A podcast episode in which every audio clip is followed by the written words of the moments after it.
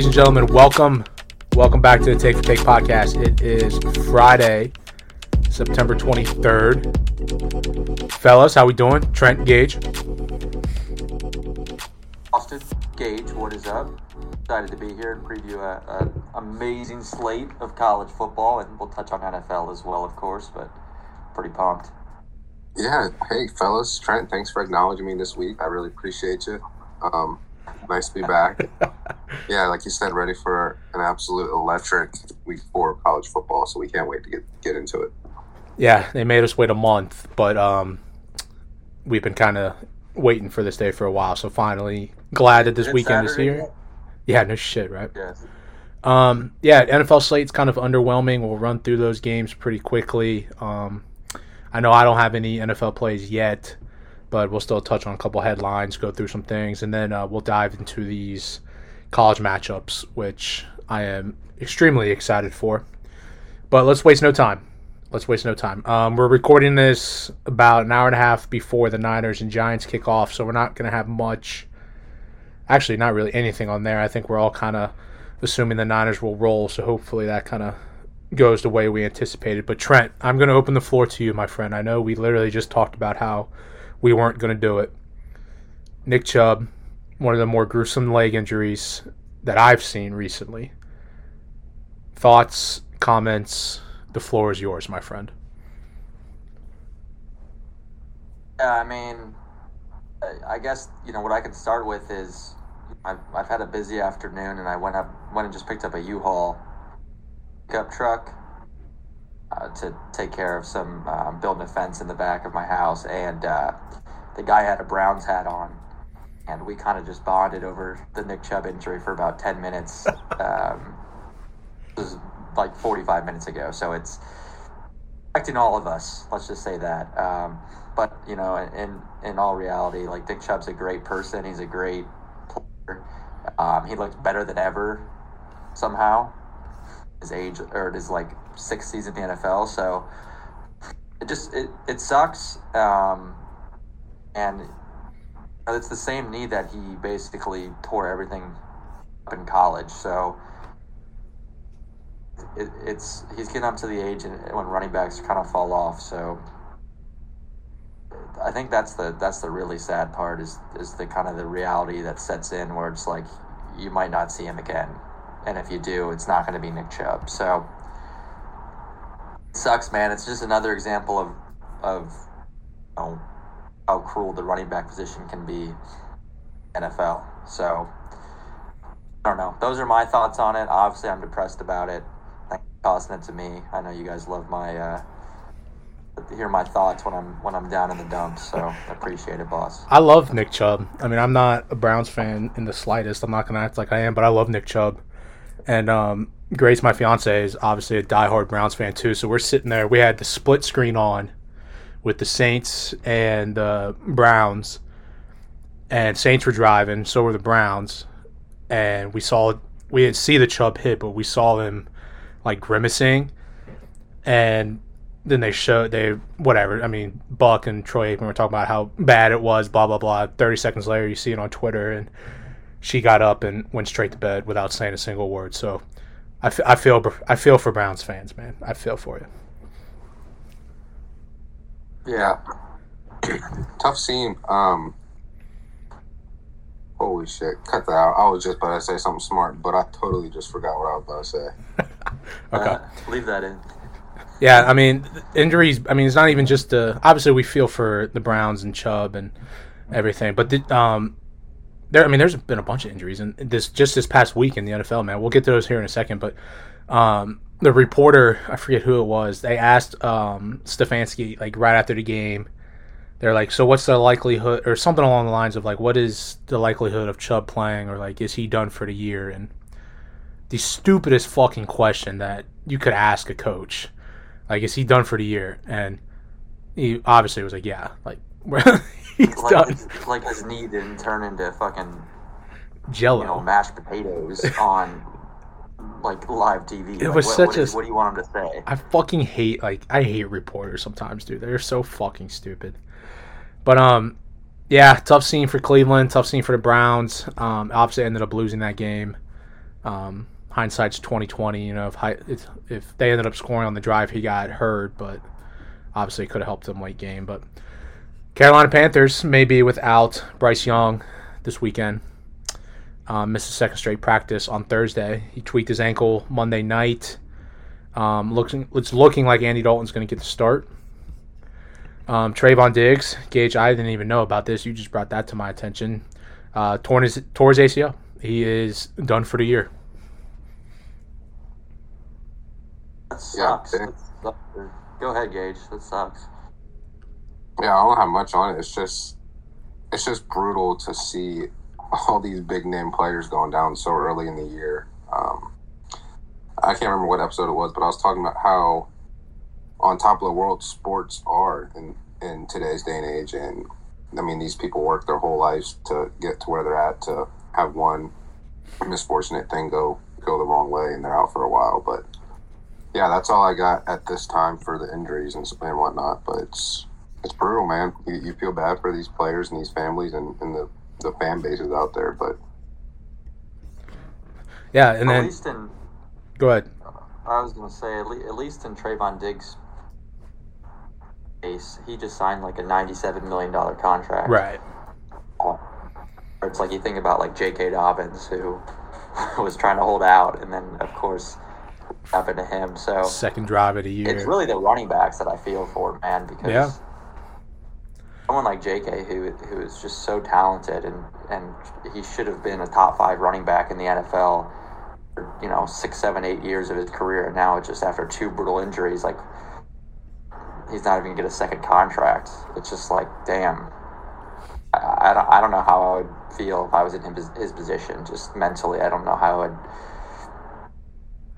de- be able to deal with that, that type of disappointment. So, I mean, it makes you I don't know, man. admire. Injuries suck. It, yeah, I mean, it makes you admire, like, or not admire, but appreciate how, like, how long some of these specifically running backs do play. You know what I mean? Like, I mean, a guy like Joe Mixon, say what you want, but like he he's on the field a lot. Um, Jonathan Taylor, obviously, before this whole incident this offseason, on the field a lot. Nick Chubb, before, like, every, like Christian McCaffrey, perfect example. Like these guys that are just electric at their position and that can they they can stay healthy. It makes you really appreciate how tough of a game it is. Not that any of us know it's- that, but it's like Yeah, it's just one hit though. Like it doesn't matter how much Right. preparation, how much work you put in, how much how much you put in in the weight room, how much you take care of your body. If your legs planted and you have weight on top of you, and the fucking safety comes in low on your knee, no matter how much work you did, it's it's all for nothing. So it's a cruel sport.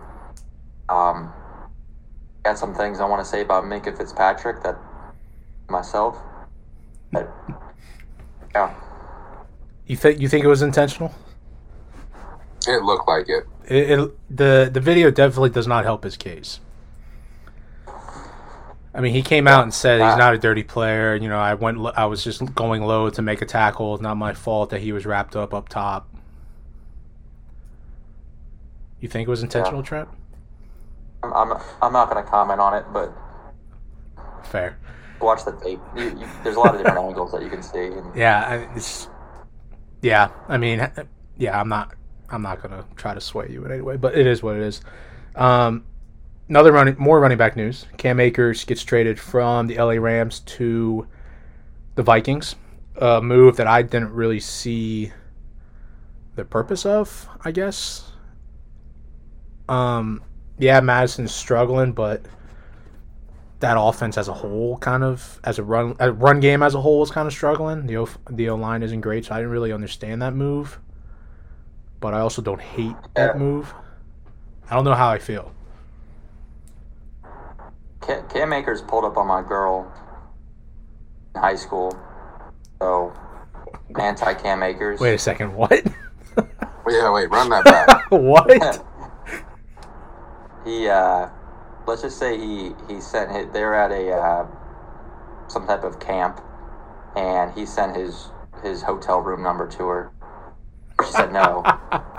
Um that's how i knew she was the one but Trent's got beef with anyway, Cam i think uh i think uh Kevin O'Connell, he's worked with Cam Akers in the past with the Rams, so I think that's that was kind of the driving force behind the trade there. But it doesn't move me. Like Cam Akers isn't very good. Yeah, So, it didn't I'm really make much sense. Yeah. Kind of a weird move. That's the most random shit I've ever heard in my life. That Cam Akers Yeah, tried yeah, to is. swipe your girl. I won though. I'm not going. Tw- I'm telling you what. I'm not going 22 carries for 29 yards. I'm getting. I'm getting at least 80 if I'm getting 22 carries. You just like claim to be this fucking amazing athlete, dude. It's it's unreal. 22 carries, 29 yards on 22 carries, like Seahawks. You think uh who who was it that proposed the debate? I- It That was me, I think. what? What about it? If you like had like ten carries in the NFL, if you could gain one yard or something like that. Yeah. If if you played if you had one game in the NFL, you think you could How many gain yards would you gain? you, you think you could gain more than a yard? Oh yeah. Did you see the stat with D'Andre Swift where it's like averaging like four yards per carry before contact in that uh, Minnesota He's got game? the best offensive line in the NFL. I- I'm, I'm averaging three three a pop like on the Before Eagles. you get touched? Get the fuck out of here. You peaked in high school. I'm Man down off that. man made one diving Oh, play in left saying- field and now he's fucking Barry Sand or uh, Bo Jackson. Wow. He gets one home run on one home run under his belt, and he's the greatest athlete of all time. That was smoked though. That was like 115 off the bat. We need to play softball again, dude. I'm missing it. I know. Every Monday rolls around. Monday- kind of look out the window. Monday nights aren't the same, man. We need that lineup sent in the group text again. let's uh, let- let's let's pivot to the to these games, man. Let's run through this NFL slate, talk about some of these matchups, so that way we can dive into these um, college games on Saturday. Trent, let's uh let's let's keep it close to home. Let's start in Cleveland. Tennessee Titans, fresh off a win against the Chargers, coming into town. Uh, Cleveland is favored, three and a half, minus 184 on the money line. Um, over under set at 39 and a half. Um, this feels like a trap, but I also feel like Cleveland is the right play here. I think Cleveland wins this game.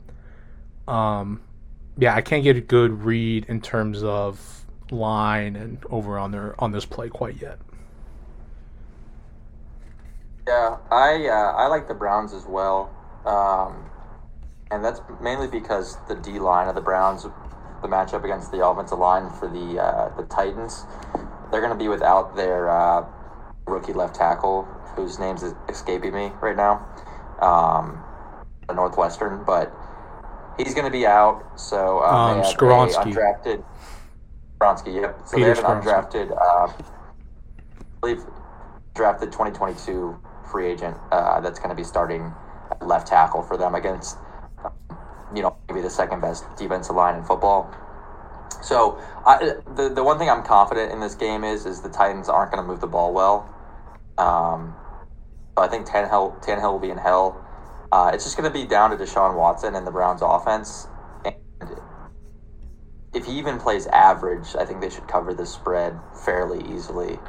Uh, but if he plays like he did Steelers, uh, and the, the offense gives up more points than the fucking defense, then you know Tennessee could could win this game. So I'm banking on the offense looking better than they have, um, and Watson looking better than they have, and I think with with how dominant the defense has been against a shaky offensive line, I think the Browns should cover here.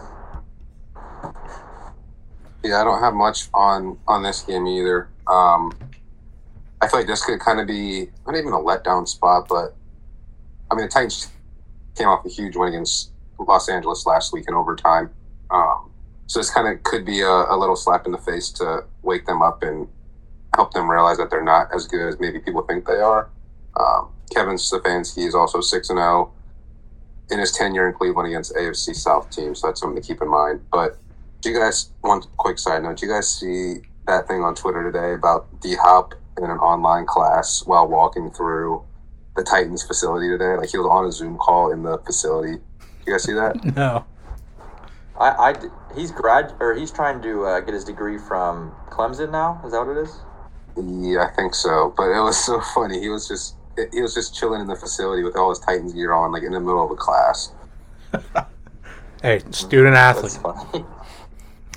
Uh, yeah, I mean something's got to give in this game. Um, obviously no Nick Chubb, but Cleveland through two games is leading the NFL in rushing per game, and Titans have one of the better D lines, top five against the run in, in the NFL so far.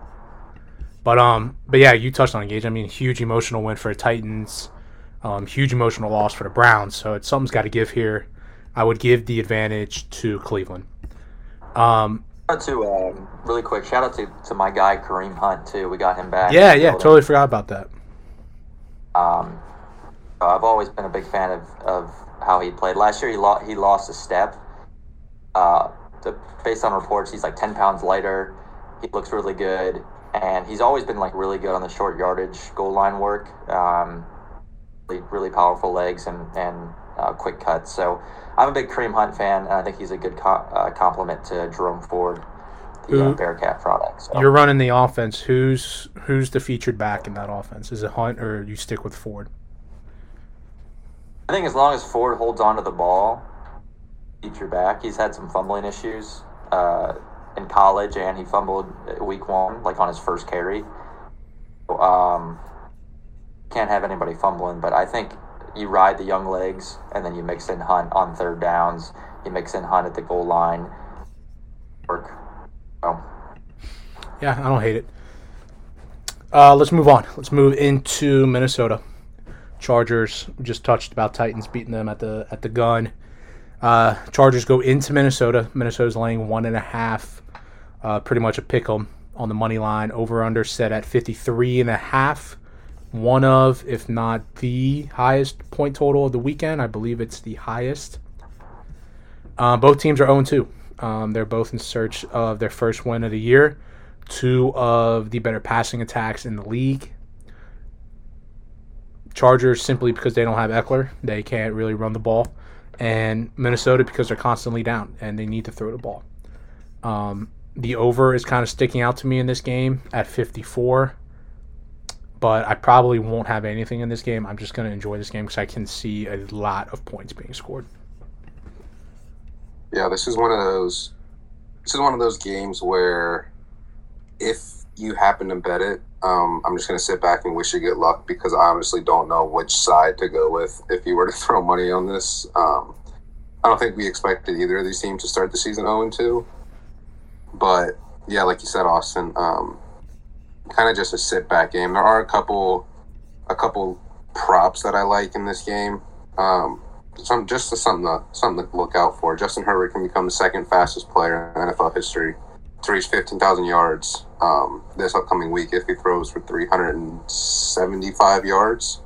Um, so maybe a little long shot prop play there, and then Justin Jefferson beco- can become first receiver in NFL history with three straight 150 receiving yard games. So some things to, to keep in mind there. But yeah, this is a good luck if you throw your hard earned money on a game like this.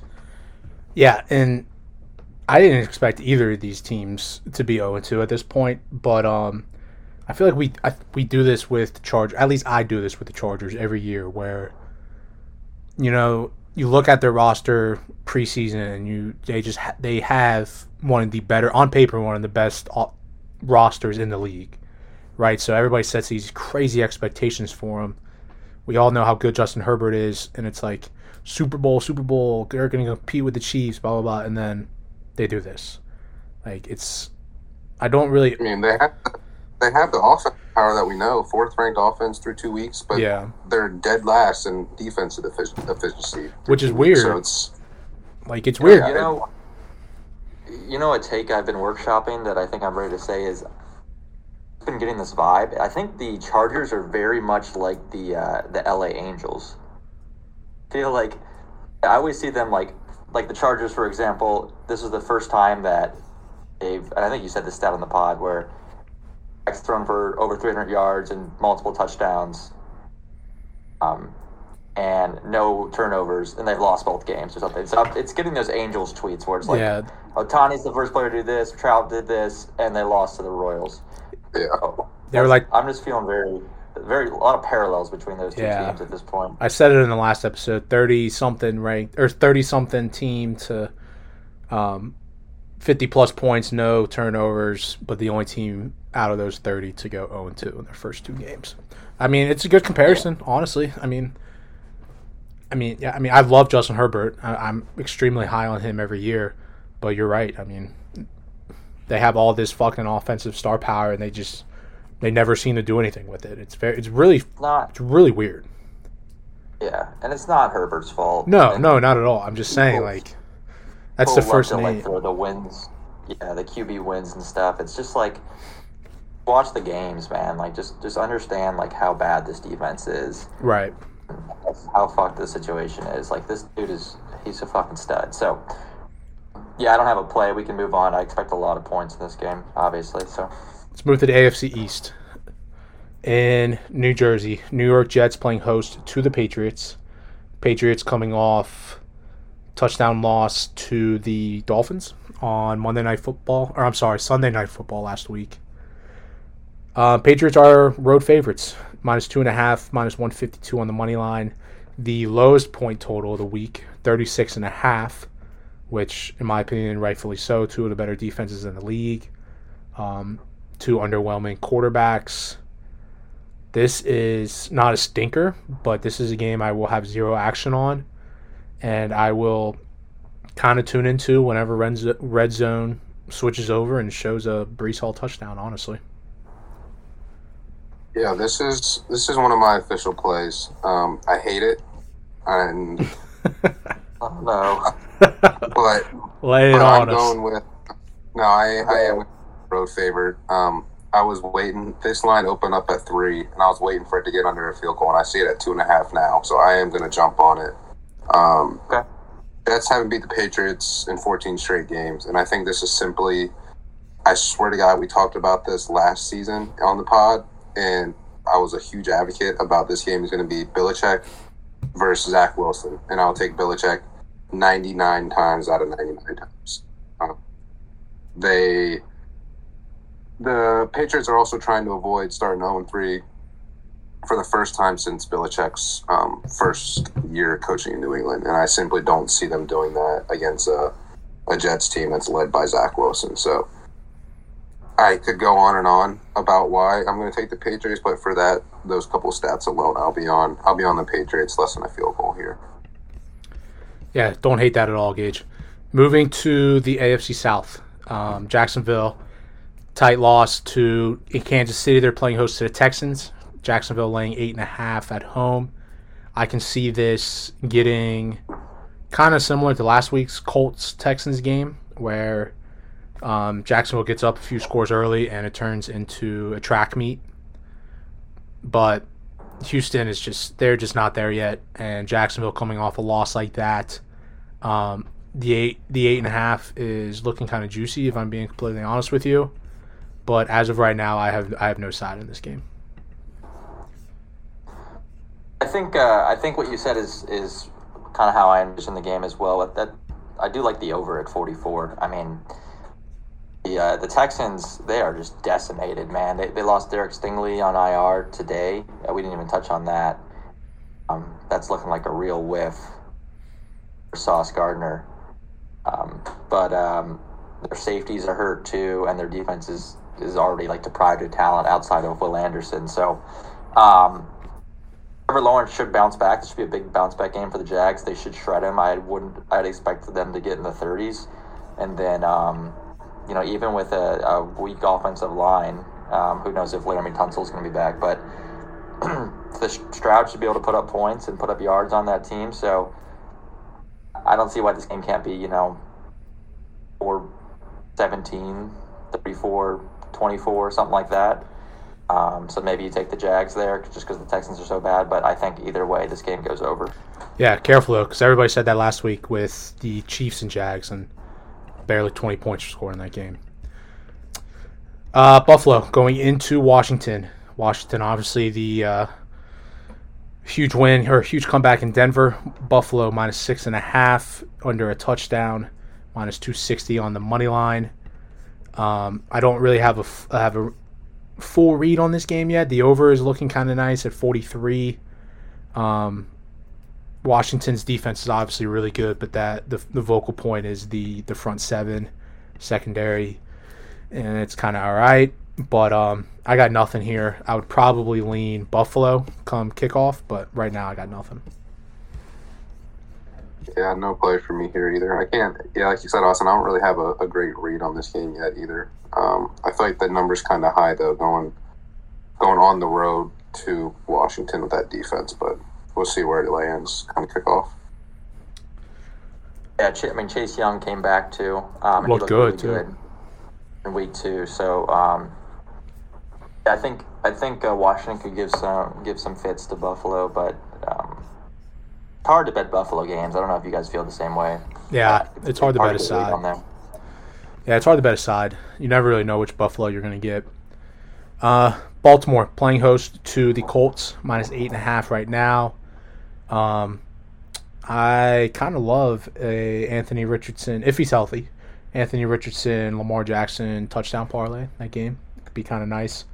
Um, I think Baltimore rolls here. Um, it's not an official pick for me yet, but I don't really see a world where Indy can score. Or, uh, Indy can score a lot of points on that defense. So I think Baltimore moves to three and zero oh pretty pretty easily here.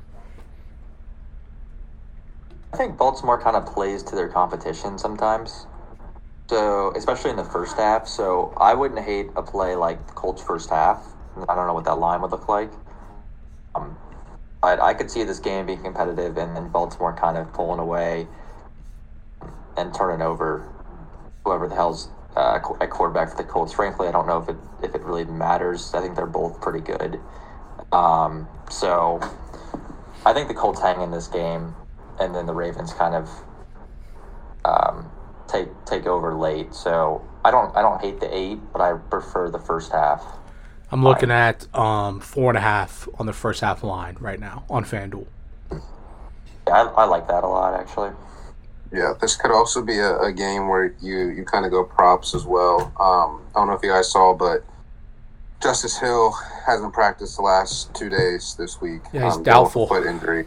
Yeah, and uh, this leaves Gus Edwards and Patrick, who's a who's a full ball, a full ball, full back. uh, I mean, he is a big, he is a, a big ball. Six lineman, like dude. Ball.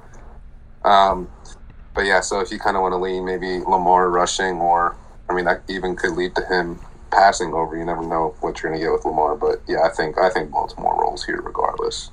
Yeah, Detroit playing host to the Falcons. Uh, I'm seeing a line at minus three even, minus 166 on the money line for the Lions, over under at 46 and a half. I think this is a really competitive game. Um, if this line moves above three, I could probably, I'll probably jump on Atlanta.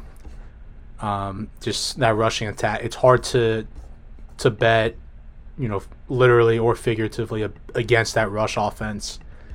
Desmond Ridder has looked okay actually not really fucking okay. He looks kind of horrible now that I think about it. Um, I was gonna stop. I was just I was just banking. Um, I was talking about the rush, and he ran for a touchdown last week, and that was literally the only thought I had when I said that. So disregard that entire statement. I'm pretty sure he's dead last in the league in terms of yards through two games, but that their rushing attack is fucking legit. Bijan showed is has shown why he's a top five pick or a top ten pick. I like this game a lot. I think I think Atlanta can can't compete with Detroit here. Especially with Jeff Okudah coming back playing against right. his, his former team. Yep. A good uh, a good little insight there. But yeah, I think I think Atlanta can hang around, but I do think Detroit gets a, a much needed bounce back win after that heartbreak against Seattle last week. Um, I think these fans are going to be rocking, and yeah, I think I think they'll come away with a win. But if it does get over a field goal, yeah, not a bad not a bad bet to to get it over three because I think it is going to be close. Yeah, uh, New Orleans, my Saints, coming off a fresh uh, Jamaal Williams injury, so that's not great. But going into Lambeau, three and zero oh Packers, or three and zero oh Packers. Jesus Christ, one and one Packers. The Saints looking to go three and zero. Uh, Packers are favored here, minus one and a half, minus one eighteen on the money line. Over under set at forty two and a half. Um, right now, I have no play. Um, Green Bay has looked pretty good through two games. Saints defense um, is for real. Um, we talked. I talked about it in our NFC South preview about how legit this defense could actually be. Um, I think this is the first real test for them.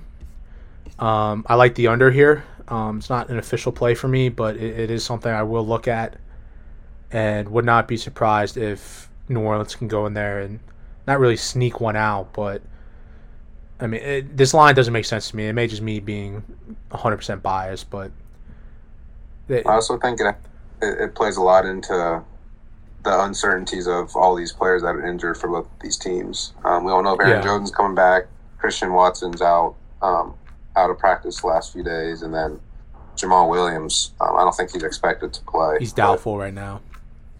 Yeah, I mean it'll be interesting. This is Jordan Love's first start in Lambeau. I'm not sure if he's going to be feeling the weight of that and those absolute crazy fans over there. But yeah, this is a this is a no play for me. But I, very very interesting game for sure.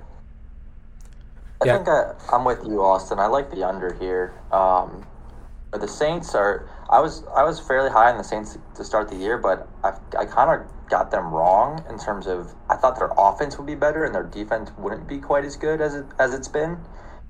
Um, but their defense has been elite, uh, which is pleasantly surprising. You know, on the other foot, I, I don't think their offense has looked as good in terms of Derek Carr and that offensive line. Um, Derek Carr really hasn't looked that good. I mean, he, he's made some clutch throws you get him in the red zone, and it's uh, it's it's not a pretty sight. So um, be under there. I, th- I think their defense can can hang with them, but I don't I don't know if their offense is going to put up a bunch of points. Yeah, I mean that offensive line is still an extreme work in progress. Um, I mean, a couple trends. The under is or the under is hit in eight straight games for the Saints, um, six straight in, on the road. Um, Packers have been scoring a lot of points this this year. Um, what am I trying to say? There it is. Over has hit seven in ten games. It's seven seven in the last ten games for Green Bay. The over has gone over uh, six out of the last seven in this matchup. But I mean, you just said it, Trent. This defense is elite. Um, they're the real deal. I think they will. The secondary will kind of suffocate these receivers, and I think the pass rush will will get the Jordan Love uh, a couple times. Miami playing host to Denver, the final 1 p.m. game on the slate. I'm seeing six and a half in favor of the Dolphins. Over under set at 47 and a half. Um, two things. The only thing I have, I will not bet as of right now. Will not bet against this Dolphins offense, and I will not bet in favor of Russell Wilson. So if I do have a play moving forward, it will be the Dolphins. Yeah, I hate the Broncos. Can't stand um, him.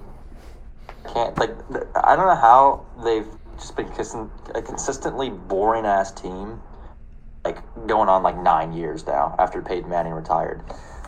You think about the last like eight or nine years. Like, can you think of like one memorable Broncos team? They all just kind of no. blend in my head. Like they're all the same, like boring ass team. You would think with like Russell Wilson and Sean Payton, it might change, but it hasn't.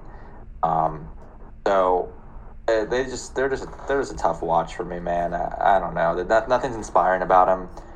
So I I would probably play the Dolphins here, but that could be. I won't put money on it because that could be just like my own biases, um, you know, making me think that way. So off, but uh, yeah, you'll never catch me putting money on the Broncos. Yeah, this might be a uh, definitely not a play for me, but the trends maybe lean Broncos first half. Um, through the first two games, I mean, Broncos. I don't know if you guys have been watching or not, but I in our preview pod, I, I said that the Broncos were going to be they were going to be good, and I'm definitely eating my words now. But I've been keeping up with them a little bit more than most people probably have. Um, but in the first half of these first two games, they look good, man. They scored five touchdowns through eight drives, and um, but as soon as they come out of the halftime locker room, there right back to the Denver that the country knows. Like, so boring, very, very lethargic offense. Um, and through two games, they've only had one touchdown in the second half, and that happened to be the hail mary that Russ threw last week. Um, so maybe that's why I feel like this number should be closer to ten, honestly. But maybe that's why um, the odd makers think maybe Denver hangs around for a little bit, and then Miami comes in late and wins by a touchdown or a little bit more than touchdown that I think they will. But Yeah, it's hard to see them not winning by a touchdown here. And yeah, it's I feel the same way with this next game. Seattle playing host to the Panthers. Um, that line's also six and a half. We touched a little bit earlier on Bryce Young probably not playing. Andy Dalton most likely going to get the start. Um, I think this game, if that's the case, I mean, regardless if Bryce Young plays or not, I think this is a really bad spot for the Panthers. Um, going into Seattle, um, Seattle defensively has not looked amazing, but offensively they can fucking score, and the Panthers cannot. So I think this is a bad spot for Carolina. I don't care who's playing quarterback.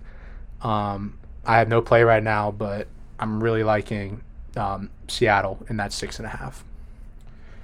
Geno Smith has looked good, and Bryce. And sorry, this fucking the they can't throw the ball. I mean, like Bryce. I know it's only two games, but like their pass the the Panthers pack passing attack has not looked good like at all. They just do fucking like six seven yard crossing routes, and that's it. Nobody can get open downfield. Yeah. Yeah, and they have no speed. None. Like, they, they probably have the slowest receiving core in the NFL. Um, and yeah, I mean, I, I like the idea of Andy Dalton kind of just bouncing around, like going from like rookie quarterback to rookie quarterback. He's kind of carved out like a nice point in his career. Yeah.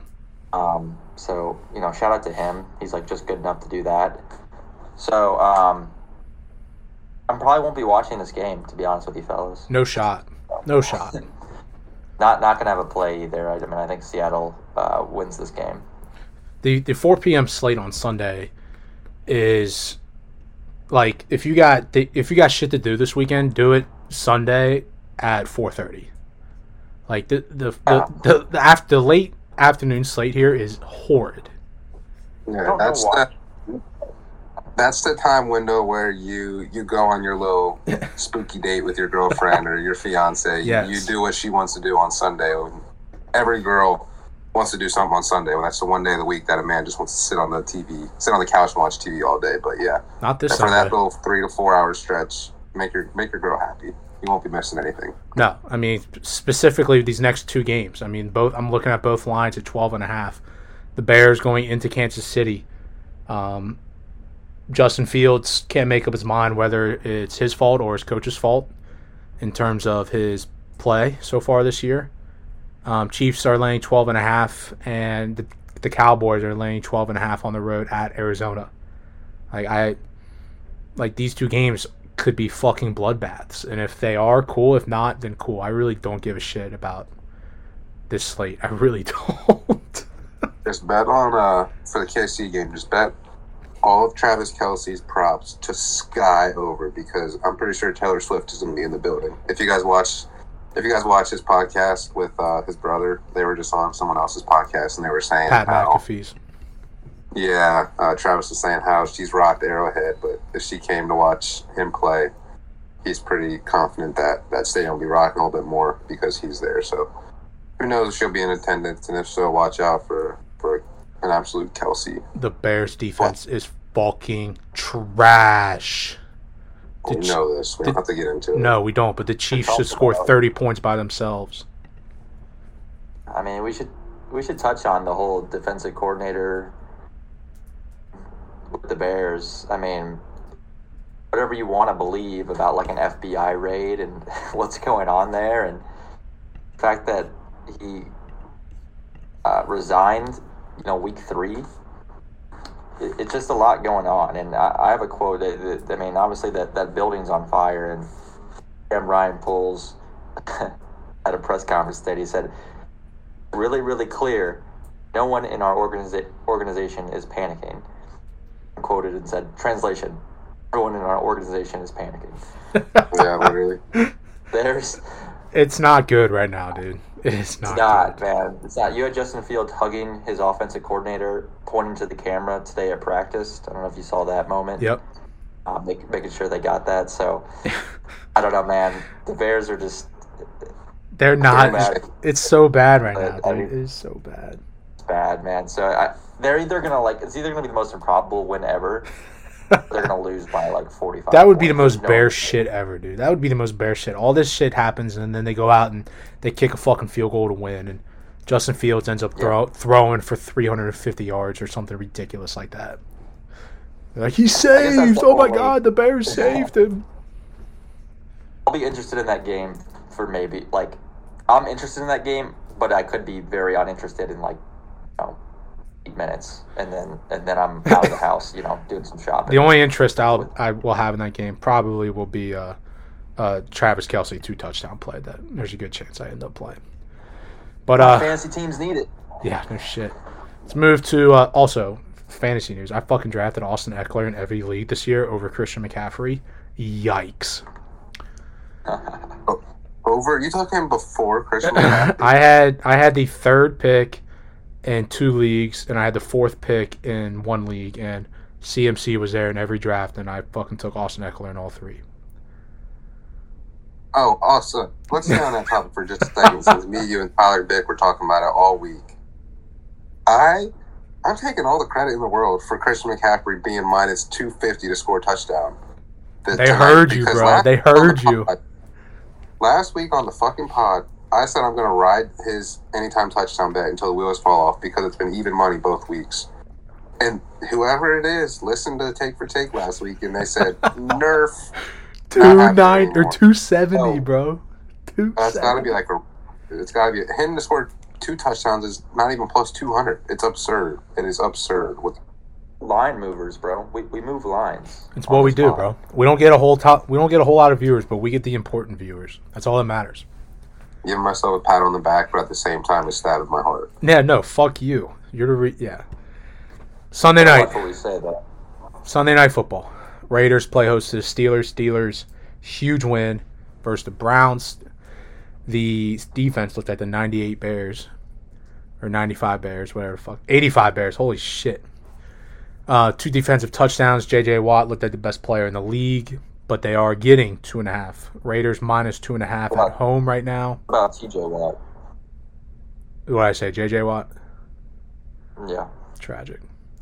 I just had like a seizure there. Gage had me all worked up. But Mhm. Raiders minus two and a half. Um, I wish we had a better Sunday night game, but as of right now, I have no play. The under is kind of, or I'm sorry, the over is looking pretty pretty juicy at 43. But um, yeah, nothing for me right now. You said the over. The over, yeah, I think this, I think that 43 is is too low. For why? The Raiders have the 31st ranked offense. I think the one thing that stands out about this game is Najee Harris and how fucking slow that man is. I, I don't Wasn't know what he supposed to happened be him. the next like Franco Harris or Bo Jackson and like he was supposed Yeah, to be this absolute what- dog coming out of Bama and he's just not. It's He's like, turning into, go ahead. What's he turning into? he's It's, turning it's into Eddie. Lacy. What a Well, he looks comparison. like he's, he's got like cinder blocks as his feet. He had a play against the Browns where he like it was actually a nice play. Like he went left, and like he's good at like the fucking like stiff arm shove off guy. Like that's just like his best move. Then he reverse field and ran back around. Like it looked like somebody trying to run on the beach. That's what it looked like. Like it was so difficult to pick him up and put him down. I know exactly talking about. It took him like eight years just to get around the edge. It was trying to block for him, and he was just standing there waiting to run past him. Yeah. So, oh man, it, Jaylen Warren is so much more explosive, and I know I'm not. Know that's everybody's take, but like it's so it's so obvious. So, I thought Najee Harris was going to be legit coming out of school. Like he was so good in college. So, I don't know what happened to him. If he's like had an injury or he just on that Eddie Lacy uh, meal plan. But Funny, uh, I was on my on Twitter a couple days ago and random. It was one of them fuck it, blah blah blah highlight videos, and it was a fucking. It was said fuck it, uh, Eddie Lacy highlights, and he was just a I've dog. seen that. he was a dog for like two years, dude. Um, Bama boy too. Isn't he? yeah, he is a Bama boy. Yeah, it. he was there with Trent Richardson and one other guy, but TJ Yeldon. TJ Yeldon. Thank you. Uh, two Monday night games this week. Uh, first one, I Phil, love- Philly. I love I love two Monday night games too. Yeah, touch on them real quickly because we'll dive into it um, a little bit more on Monday's show. But real quickly, Philly going into Tampa. They are five point favorites on the road. Um, both teams 2 0, looking to go 3 0. Um, I have nothing right now other than I will be tuned in because I am excited to see. I think this will be a, a real determining factor as to if the Bucs are I don't want to say if they're for real, but if they're not a fluke, if that makes any kind of sense. I mean, I, I think you can throw on this Eagles team. You can, you absolutely I- can. Yeah, and I gave out the Eagles to be the last undefeated team um, before the season as one of a, one of my props, season long props. I think it was like plus eight fifty or something.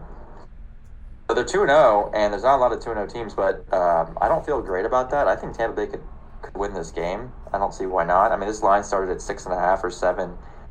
It's down to five, and um, I, I wouldn't be surprised if this gets down to like four and a half, four by by kickoff. So just kind of been uninspired on offense, and um, you know they, they do have injuries on the, in the secondary, so you know this could be an overplay. Forty six is kind of high. I don't know. I think that that li- that that total's pretty right. Um, I don't know if I'll play it. You know, by, by the time Monday rolls around, I might I might be on Tampa here um, to at least cover. And then we got Cincinnati playing host to the Rams. Um, Cincinnati is not panicked yet, but I've been getting conflicting, or I've seen conflicting reports on Twitter and um, uh, what's it called, um, Instagram, and all this kind of stuff about if Burrow is actually healthy or not. Um, the line right now is three in favor of the Bengals. I think it started out at six. Um, yeah, I mean this Rams Six team six and a half. I'm sorry. Yeah, that's right because you got the Rams at plus six and a half. Um, this Ram team is humming. We talked about it last episode. Matt Stafford or Matt Stafford looks like the young Matt Stafford. Puka Nacua, Tutu Atwell, Kyren Williams, just the young dogs going out there and playing. Um, we'll do a full breakdown on Monday, but real quick synopsis, Trent. Why why could the Rams win this game regardless if Burrow's healthy or not? Because the Rams' offense is good. Matt Stafford looks like prime Matt, Matt Stafford. Offense is kind of held up. You know, I, I was fading the Rams before the season. We all were. Went into, yeah. I mean, yeah, we all were. That's right. Um, but I mean, I, I thought they could be the worst, the worst team in the NFL. Um, they went into Seattle and kicked Seattle's ass. I faded them week two, not because I didn't like them, but I just figured, you know, it's going to be a different story going against that Niners defense. Hung in, hung in with that with that team, and and you know, we don't have to discuss the McVay thing again um, with the field goal. Yeah. She came out and said like, "Oh, I didn't, I didn't know what the spread was." Right? And come on, Gage, that guy, I think he does. I think he's lying to us. he's lying too. Um, but yeah, I mean, I, I obviously feel better if, if it's Jake Browning back there, but what the Bengals showed me, they can they can cover six and a half, let alone fucking three. I said that Uh, backwards. I think Let alone six and a half. That kind of goes to. Sorry, Trent. I just have something real quick. I don't have anything else from this game. Um, it kind of goes to your point about these young guns just going out there and playing football. Um, I think that they have nothing to lose. No one knew who this Puka Puka guy was before the year started, and I think that is absolutely fueling his fire. Um, I think, I think that's exactly why they're in the position they're in right now because they're playing as if they're supposed to be the worst team in the league and they have nothing to lose. So, not panic time yet in the five one three, but if they end up losing this game, um, that city is in shambles. So, so just Yeah. watch, just watch out. Yeah. Um, yeah. Yeah. I, if if the Bengals lose this game, it, it is absolutely panic time, whether or not Burrow is healthy or not. But uh, like I said, we'll do a, we'll do a deeper dive into those games Monday afternoon on uh, our next episode. But let's transition into the college game, man. Uh, there's this slate, whether you're gambling or not, or you're just a football fan, is fucking awesome. It is fucking awesome. There's eight ranked, or I'm sorry, there's eight matchups between teams that are three and zero or better on Saturday, which is the most in a single day that we've had since 1978. There's six ranked matchups, the most in September since 2006. Like college football is here. Like we're going to find out which teams are legit or which teams are frauds after Saturday. And I'm so fucking excited. I know what teams are fraud. Is it Oregon? No, not Oregon. But yeah, man, I mean these, these ranked matchups: Oregon, Colorado, obviously, um, Utah, UCLA, Ole Miss, Alabama, um, Oregon State, Wazoo, huh?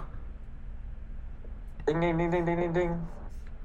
I just said I just said like eight teams, bro. Which, which one are you talking about? Utah, Alabama. I love Bama. Alabama, yes. I hyped up last week and said they were good still, but Alabama is fraudulent. Yes, that that's perfect because that's that's the first team I wa- I actually did want to talk about the first game. Ole Miss going into Bama. I think that line is seven right now. Um, Jalen, they said or Saban has said Jalen Milroe will be quarterbacking. Not really sure why he didn't play last week against USF. Um, I don't I know. heard, I heard he could have been suspended. I heard that too, but I also heard that he was fighting some type of uh, ankle injury. I don't know.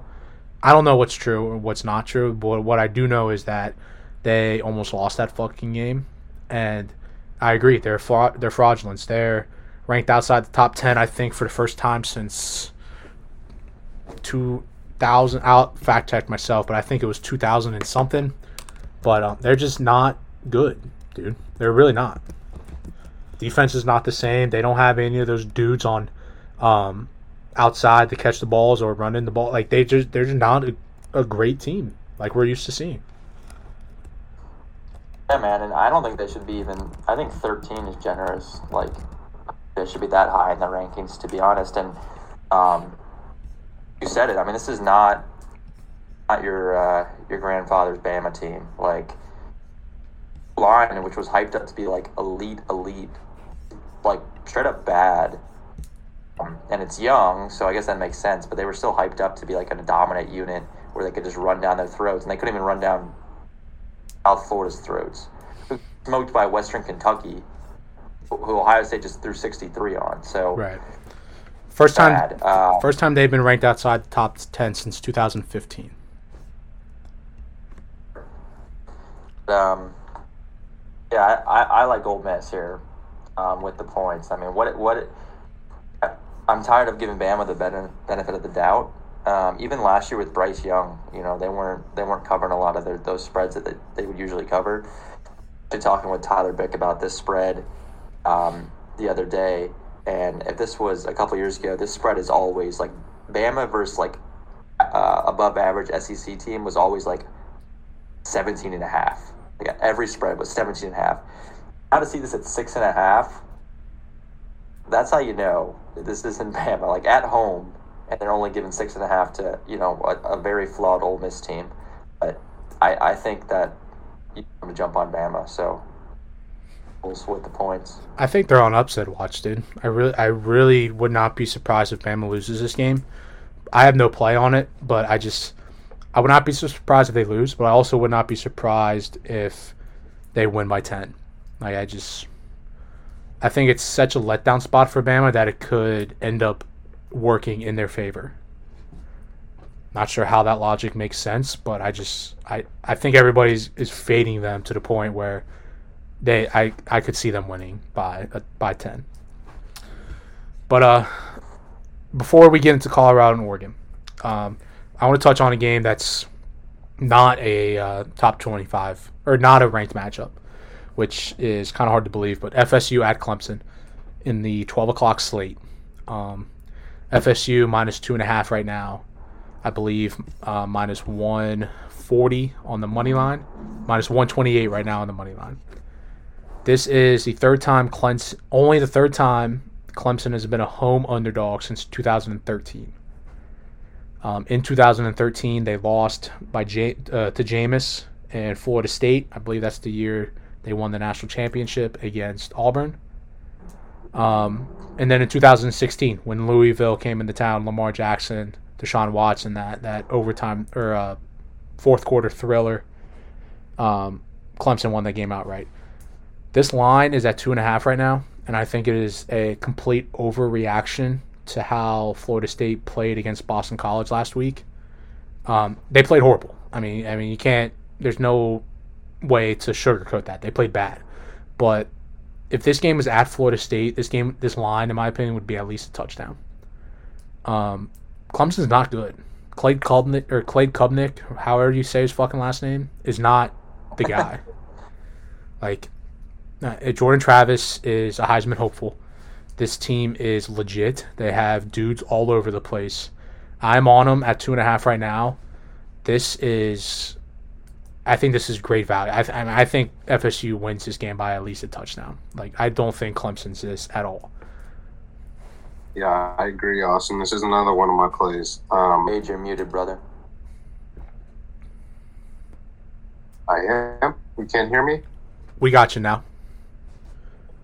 Oh, um, yeah. I think this is also an overreaction. I think we we can all agree upon the fact that Florida State kind of walked into Boston College and just slept walked their way through that game. Jordan Travis obviously went out with an injury late, but they they did what they needed to do to come away with the win. But um, I mean this this Clemson team hasn't been the same since since 2021. I mean their offense is not good.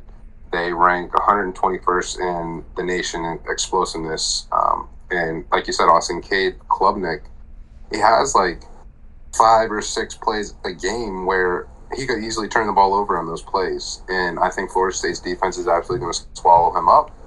Pause. Um, I think Jared Verse on the edge is going to get some things done.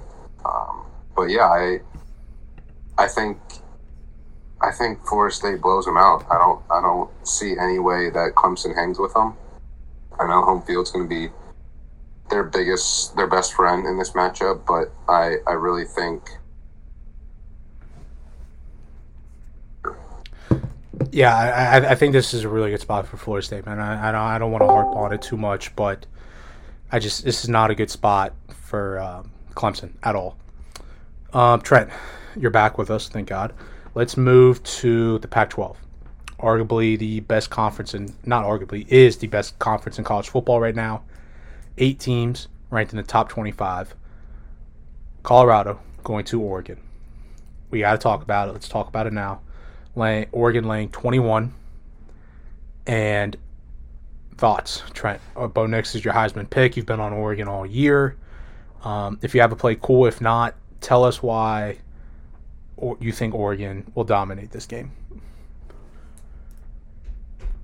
I think, I think this is where Colorado just comes to a, a screeching halt. And it was a it was a wild ride. It was a great ride, um, but I just think that they're going to be overmatched in this game. I think Bo Nix could throw for 500 yards, and I really like Oregon's team total. I don't even know what it is. I think it was like 40 something earlier. Because I, I, was looking at it, actually, believe it or not. Stand by. They're favored by 21, and the total's 69. So you're probably looking at like a 44, maybe. 44, stand by. I'm pulling it up right now. 45. I'm looking at Oregon team total. 45 maybe, 45 and a half, 44 and a half. 45 and a half. Mm, I wish it was 44 and a half, but I don't know, man. Like I, I think I think they get to 50.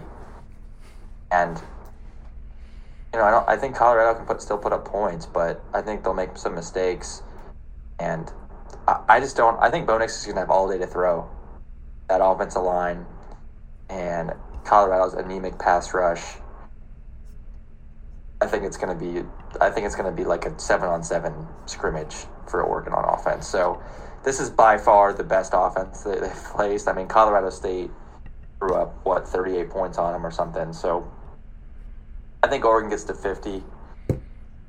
No, that that that that line probably got juiced up because they were only look ahead line last week was like 14 and a half, and I think this is probably a little bit to, to do with uh, Travis Hunter's injury. I think people are coming to their senses here that Oregon's just it's a whole other ball game. It's a whole other uh, level up an opponent. So yeah, I might be biased with my Oregon pick before the year, having the playoff, have the Heisman, but I think that they know that a lot of eyeballs are going to be on this game. It's because of Colorado, and Bo Nix is going to want to put on a show. Yeah, I mean they're the second highest scoring team in the country. I mean they're averaging 58, and they put up what was it 81 against Portland State. But um, yeah, you touched on it. Trent Travis Hunter's out. Um, this defense for Colorado is not good, like at all. Um, and offensively, I mean they're good, but I mean, their their offensive. I think Oregon has a chance to to really dominate this game. I, I up front, I really do. I mean, Oregon has def, uh, has NFL talent all over the offensive and defensive line. Colorado offensive line, we've seen it. It's not good. I mean, they, they lead the FBS in pre snap penalties. So, uh, Sanders has been sacked 15 times already in three games, most by any Power Five quarterback. And they only run the or they only average 61 yards on the ground. Um, I think Sanders will get his. I mean, he, he's too good not to to play well, but or he's too good not to. Yeah, he's too good not to play well. But um, but yeah, man, I, I just I have nothing on this game, and I won't because I'm not gonna bet against Colorado. It's just I'm not gonna do that. But all the pressure in this game is on Oregon, in my opinion, hundred percent you better hope if that's fine.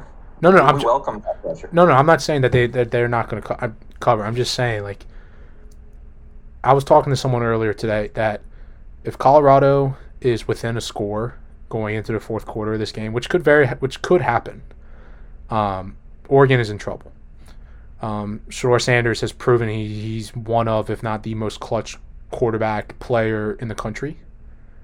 Um, you know Colorado's going to be ready to play, so all the pressure is going to be on Oregon, man. It's just it's just a matter of how efficient Colorado can be with their possessions. They need to score touchdowns. If they don't score touchdowns and they end up kicking field goals, then this game could could get pretty ugly. Yeah, I just think, uh, like I said, I just think it's a completely different weight class for Colorado. I mean, TCU, I was I like Colorado in that game. I like Colorado in basically every game they've played. Um, but they haven't seen anybody like Oregon. I mean, TCU put up 42 on Colorado, and TCU had 24 points in the fourth quarter against Nicholls the next week. Oh, I mean, we're gonna like you. We're gonna find out, man. I mean, it's Oregon this week, yeah. and then and USC next week. Caleb Williams coming into town, so it's we're gonna see if this team's yeah, real. I mean, they're gonna combine for over 100 points against Colorado. Is my prediction. I, I would not be surprised. Um, uh, another ranked matchup in the Pac-12. The UCLA Bruins going into Utah. Cam Rising right now is questionable to play. Um, Kyle Whittingham has not lost at Utah since 2017. This game screams under to me. I think it's a defensive struggle. I have nothing else on that game. It's just a uh, kind of check the box score kind of game in my opinion. But um, there is one game I want to talk about, and that is in the Pac 12, actually, the last two remaining teams in the Pac 12. Oregon State going to Washington State. DJU and the boys going against Cam Ward and this Washington State team that has shown they can score. This is one of my favorite plays of the weekend. I am on Washington State. I got them at plus three. I think that line is down to two and a half right now. Um, I think they win this game outright. I think Washington State is legit. I think they're slept on.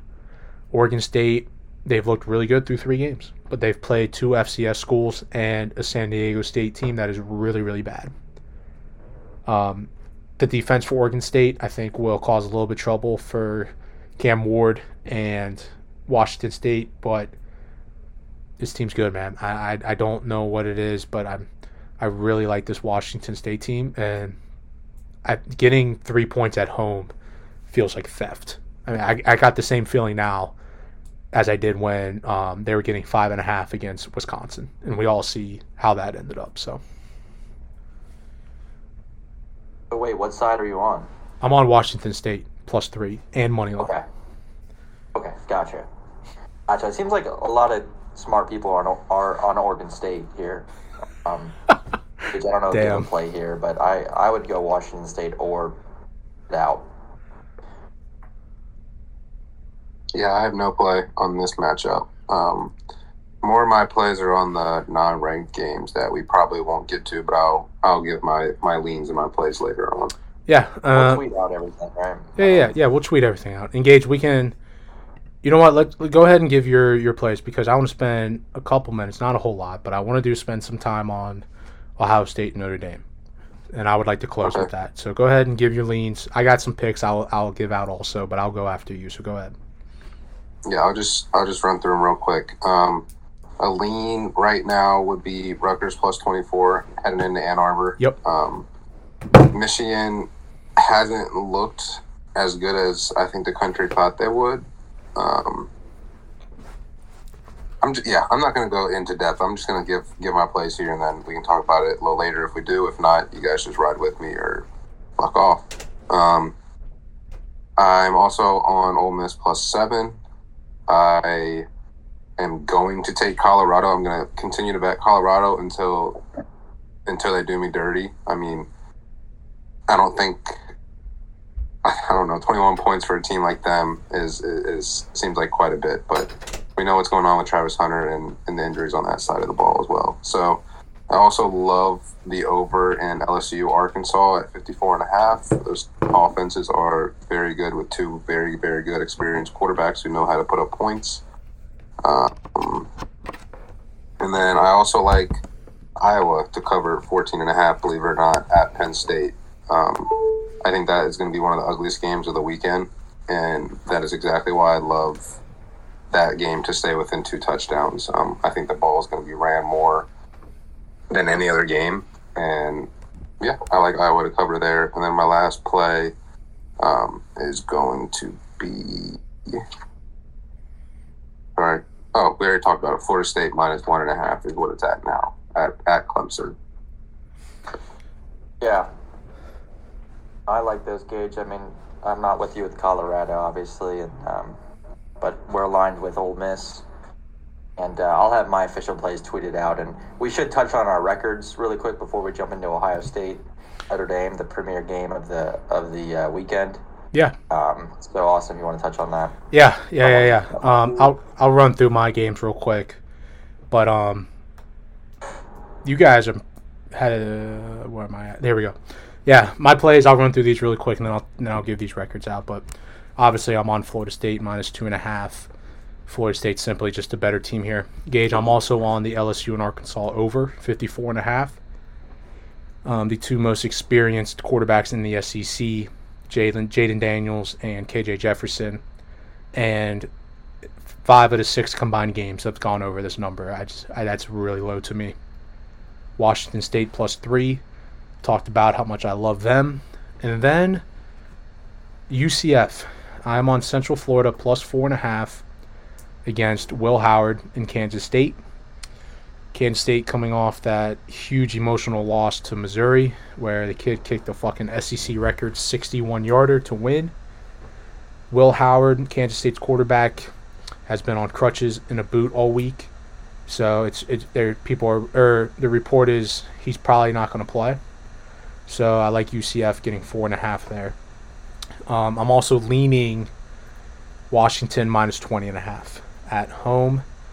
Washington has been my team this year. I mean, Michael Penix is my Heisman winner. This offense, I believe, is one of the best in the country, and defensively, they're really, really stout. Um, they're playing against a not a not a not a really competitive Cal team. I really like Washington at home here. Um, yeah, that, that, that's that's a lean for me right now, and I'm also looking at the USC Arizona State game going over 61 and a half. Obviously, the three USC games have gone way over this. USC has scored 56 plus by themselves in every game. Um, USC is arguably the best offense in the country as of right now, so it's hard to uh, fade against them. But yeah, my four official picks right now. I'll have two more out Saturday morning. But right now, Florida State minus two and a half, LSU Arkansas over 54 and a half, Washington State plus three, and Central Florida plus four and a half. And our records as of right now through college football week three and NFL week two. Trent is in third, 6 11 and 1. Had a good week last week, though. Had a good week. No, I didn't. No, you did not. You have not been really good at all this year, but long season. Fuck off. Gage sits at 8 and 10, and yours truly 10 7 and 1. Saints minus 3. That fucking push really kind of fucking put a damper on my weekend last week. But let's not waste any more time, man. Let's fucking jump into it. Let's spend the next 15 to 20 minutes talking about the game so far in the season, uh, other than probably Bama, Texas. The Buckeyes going into South Bend. Marcus Freeman, Sam Hartman, and the Irish. I think the line is minus three in favor of the Buckeyes right now. I don't give a fuck what the line is. I'm not betting on this game. I am going to watch this game as a fan. Before I go on my rant, who wants to go? Who wants to go first? Gage, you go. Um, I don't know, man. Um, this is. I know we've all been up to date, us three at least, with the with the interviews with Joel Klatten on his podcast and stuff. I think he's hit everything right on the head that I'm sure you'll talk about here in a second. Awesome, but I think this is going to be, yeah, this is the test that Ohio State this year needs. This is the test that every Ohio State fan kind of needs um, because we all are kind of just on the cups of is this team playoff worthy or not. Um, obviously, they've had their struggles with the quarterback in the quarterback room, and I really think they're they're finally getting those things panned out. Um, offensive lines looked a little a little rough as well, but going in going into South Bend on college game day is everything and more than than us Buckeyes can ask for. So I'm not going to play play a, a, side on this as well either, Austin. Um, it's going to be fucking hard not to bet Ohio State, but I don't want to be I don't want to be stabbed with a double edged sword if we end up losing and I lose money on it. But I don't really have much right now. Um, I'll let you guys take over from here, but this is exactly what every Ohio State fan in the country is wanting. The more I think about this game, um, the more I think that we do have. It's, I think it is a good matchup for Ohio State. Um, I think they're going to be able to take advantage of game secondary, and this is, you know, we've we've talked about this before, and I, I've been touting this defense for uh, since the beginning of the year. Like this is the best Ohio State defense since 2019, um, and th- this is, I trust this defense. I trust Jim Knowles. I yep. trust this defense to go in there, and they're not going to shut down Sam Hartman. They're not going to shut down Notre Dame, but they're going to make it difficult for, for them to move the ball. This isn't going to be Notre Dame's not going to put up you know five points in this game. I'd be shocked if they did. So I think Ohio State is going to play really good defense. After hearing what Ryan Day said today on his radio show, where he just basically said, you know, some a beautiful line for every Ohio State fan out there, and exactly what you want to hear from the guy. He said, "We're going to let it rip," and that makes me feel so much more confident in this game. And I know uh, I send that to you, and, and, you think the same. Yeah. But uh, Hey man, I, I, I feel strangely confident. Um, it's going to be a test for Kyle McCord going to an environment like that because it's going to be crazy. Um, but if he doesn't turn the ball over, and they give shots to the best player in the country, Marvin Harrison Jr. The reason I have uh, more confidence than I would maybe in prior years, prior years, even with someone like C.J. Stroud, is because I think this defense is legit. Exactly. So yeah. even if the offense gets off to a slow start, and even if Kyle McCord's kind of spooked in that environment, I think the defense keeps them in the game. they find their footing. So. Um, yeah. No, I mean, I, I am right there with you, brother. I mean, you, you you took the words right out of my mouth. I mean, I, I love this defense. Jim Knowles finally has has things clicking. I mean, watching Steele Chambers, Tommy Eichenberg run around the field is fucking awesome. And say what you want, but I mean, they held this Western Kentucky offense to 10 points and only one touchdown. And Austin Reed led the nation in passing last year, Western Kentucky's quarterback. And by the end of the year this year, that Western Kentucky offense could end up being one of the best three, the best three or best five offenses in the country. Like, that team's for real. This offense, or I'm sorry, this Ohio State defense is legit. As of right now, they have the second ranked scoring defense in the nation. And that's why I don't think Ohio State's offense needs to score 40 points to win this game. Like, like in years past, you watch Ohio State games and you think, oh man, you know Stroud and Dwayne Haskins, whoever it is, like they got to put up 40 something points because the defense is kind of eh. You know, it's going to be a shootout. But like, this defense is, is for real. So it's like you don't we don't need to rely on the offense to score a bunch of points because his defense can hold up. They really can. Can yeah, and, and I don't want to take away from Notre Dame because they're good. Hartman's legit. Yeah, like, they're, they're very good. This is this is one of the best Notre Dame teams. Um, this might be the best Notre Dame team of this century. Like this is a really good Notre Dame team. When did they play? The, they made, when did they make the Natty? They made the Natty, but like they got fucking. They weren't. They weren't that good. I mean, yeah. they had a cupcake schedule and they got mollywopped by Bama. Um, they have a quarterback. You know, they actually. When's the last time Notre Dame had a quarterback? Go back to um, Brady Quinn. Brady Quinn, yeah. Shout out Brady Quinn. So, um, I, yeah, I think Notre Dame is legit good. Um, I'm still not completely sold on Marcus Freeman as a head coach, though. Um, Sam Hartman is is legit good. Notre Dame's good. They have a uh, a first round left tackle, Joe Alt.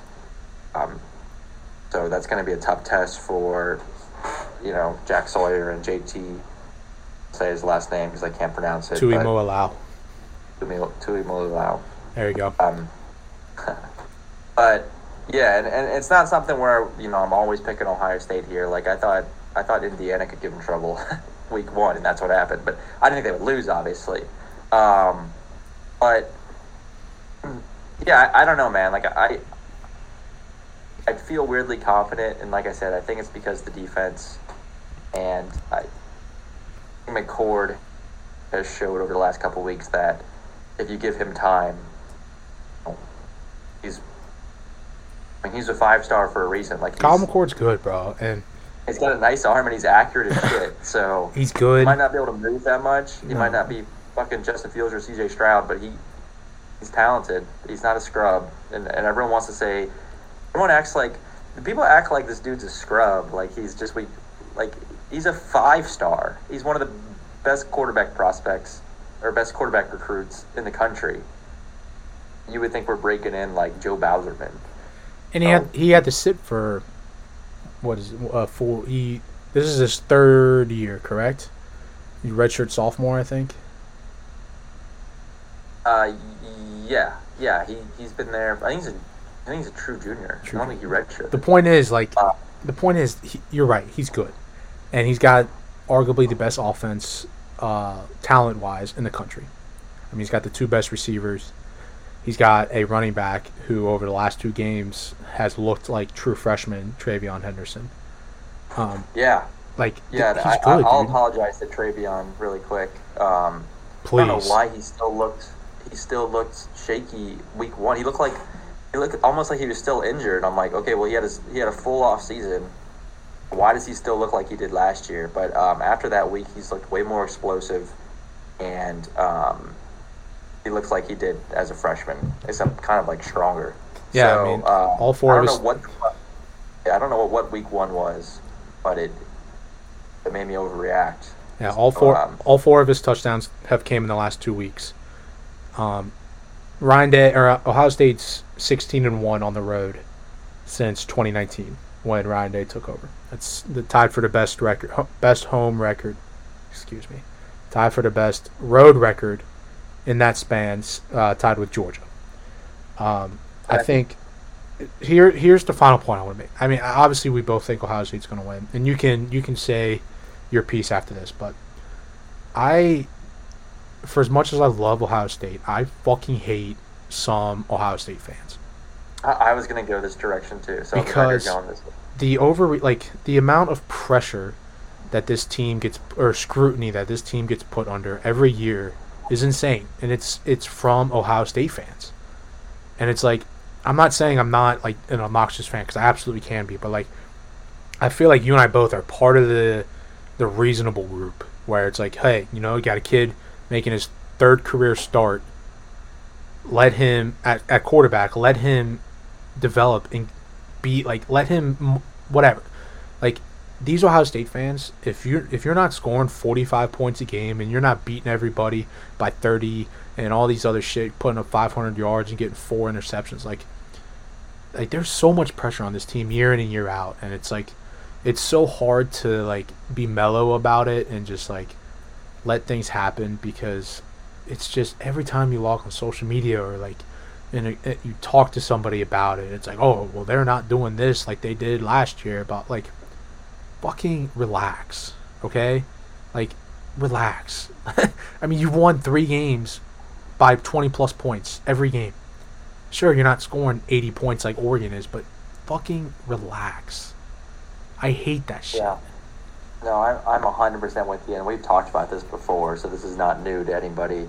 Um, and you know, we, we we do have confidence in this game, and I I think we'll win, but we very well could lose. Ohio State could very well lose this game, and I'm just gonna say it now, like if Ohio State loses this game, you know, if they lose 31-27 game, season isn't over No way. doesn't mean Ryan way. Day should be fired. Okay, like it's like co- this this season should, should show you what college football is like for other fan base. Like teams lose. Like I think Ohio State will win, but they could lose. If they lose, now if they lose, you know, seven to three, that's a different story. But if they lose by a fucking field goal, it's Notre Dame.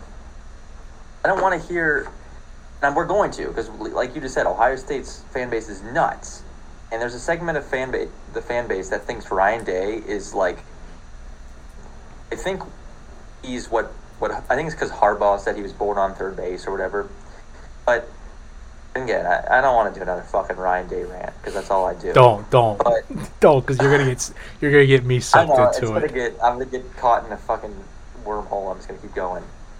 The the point is like, Ryan Ryan Day isn't some like figurehead that's just like he that Ohio he, he found Ohio State and is just like being propped up solely by Ohio State. Like he's a legit head coach who's a like great offensive mind. Bro, So he's fucking cut the bullshit about about like and he's a great recruiter. Our recruiting hasn't fallen off one bit. Look at look at these programs that are top dogs that have been top dogs like Clemson completely fallen off. They're not even ranked. All right, Bama. Bama almost lost to USF, the worst team in D one. Um, LSU, we haven't heard from them, and you know since they won their title, they they barely had a winning season. You know, um, I mean, there's teams all over the place. Like Florida State has been up and down. Like Ohio State is consistently great every year, and I think a lot of Buckeyes fans take that for granted, and drives me nuts. Ryan Day. Ryan Day is 48 and six in his career, postseason included. 48 and six, and people come for his fucking head. Yeah, I, whatever. I'm not, I'm not I'm not gonna do it. I told you I'm not gonna do it. I'm not gonna fucking do it. Point is, Well, the thing is, go ahead. well, the thing is really quick is like if Ohio State does lose, like, um, Ohio State Twitter's gonna be horrible. It's gonna be un, unreadable. But it's basically like it's like the Brown, the Browns fan base. Browns are one and one. They lost this week, and yeah, there's a lot of bad things that happen. And the Deshaun doesn't look good, and Nick Chubb is hurt. But you would think the season is over, and there's all this infighting in the Browns fan base. Deshaun is blocking media members, and media members are tweeting out that he that pictures of their screenshot of being blocked. Like, wow, you're really cool for doing that. And it's just, I know we're bleeding into something else now, but like, no, I, I swear not all fan bases are like this. It's so toxic. It's really toxic. And bottom line, bottom line is this: Ohio State has one of their better t- overall teams in quite some time this year. Notre Dame has a very good football team. Um, they lack a little bit in terms of playmaking. Yeah, Sam Hartman, I believe, what's he got? 13 touchdowns, no picks. He's completing close to 80% of his passes. But um, he has not seen a defense like Ohio State's. Um, and Ohio State hasn't seen a team like Notre Dame. But at the end of the day, when you roll out your 22 guys on the field, Ohio State has a better team. Um, they have a better secondary against a receiving core that doesn't have a true number one. Um, doesn't mean Sam Hartman can't sling the rock around, but I think Notre Dame's going to struggle moving the ball like they normally do. Estime is going to get his. He's an absolute dog. But if you load the box, you focus on stopping the run. I think that's that's the game plan. I mean, forcing Sam Hartman throw the ball 50 times may not sound like the right game plan, but to me, it is the right game plan because if you eliminate the run game, you make him beat you, with which at the end of the day, will give your pass rush time to get to him. Like it's Ohio State will be fine. I, I truly trust Ryan Day and Ohio State to win this game. I love Jim Knowles. This defense is awesome. I think this game's close. I think it's a lot of sweat. I think this game's really, really, really close. It's gonna be a close game. But sure. I really is do, I really do think Ohio State has has the ability to win this game. And you're right. Uh, win or lose, at both of these teams, win or lose, your playoff hopes are not eliminated. Not saying I'll be okay if Ohio State loses. Obviously, I won't be. But at the end of the day, it's not. This is not the season, right? This is kind of the game that's gonna traje- it's going to determine the, traje- the trajectory of your season. Whether you're going to have to fight, fight, fight for a playoff berth, or if you're just going to have to continue to win the games that you're supposed to win, and you'll be in the playoff. Like it's it's not. Buckeye Nation needs to relax. Just relax. Like we Ohio State is fine. Ohio State will win this football game. I love it. I can't wait, dude. I mean, I can't wait for this whole slate. I'm just so pumped for Saturday. We didn't even touch on uh, UC Oklahoma. I'll be out tailgating for man. Yeah, man. coming coming to Clifton. Big Doesn't noon. better than that. Big noon coming into Big- town. You guys, dude, Bearcats get Gus Gus Johnson and Joel Klatt. Give me a break. Yeah, dude. I'm I'm uh, Herb Herb coming to Cincy. Yeah, We're gonna see him at Woody's. yeah, man, Cincinnati's gonna be popping this weekend. You got we just got uh, big noon kickoff coming to town. Uh, Monday night football should be a good football weekend in town. But Yeah, it's too bad they they didn't they lost to Miami because they would have a lot more. There would be a lot more buzz three 0 but it's still great to see um, it's fun. Fox coming town. Yeah, Yeah, it's fun, man. Putting this put put the city on. Yeah, man. Week four college football's here. Best slate of the weekend. Cannot fucking wait. Gage had to dip out early. He had some uh, some school stuff to take care of, but check us out on Twitter, man. Take four take underscore. We're getting a little bit more active on there. Tell us about the slate. We'll tweet out our picks here on Saturday morning, but uh, let us know who you think. Anybody can pull off some upsets? Let us know what you guys think of our takes, our picks, and all that fun stuff. Interact with us with their interact with us on Twitter. Man. We get a lot of interaction through texts and DMs, but um, take it to Twitter. You know, let, let, let the people talk. So, without further ado, we'll see you boys next week.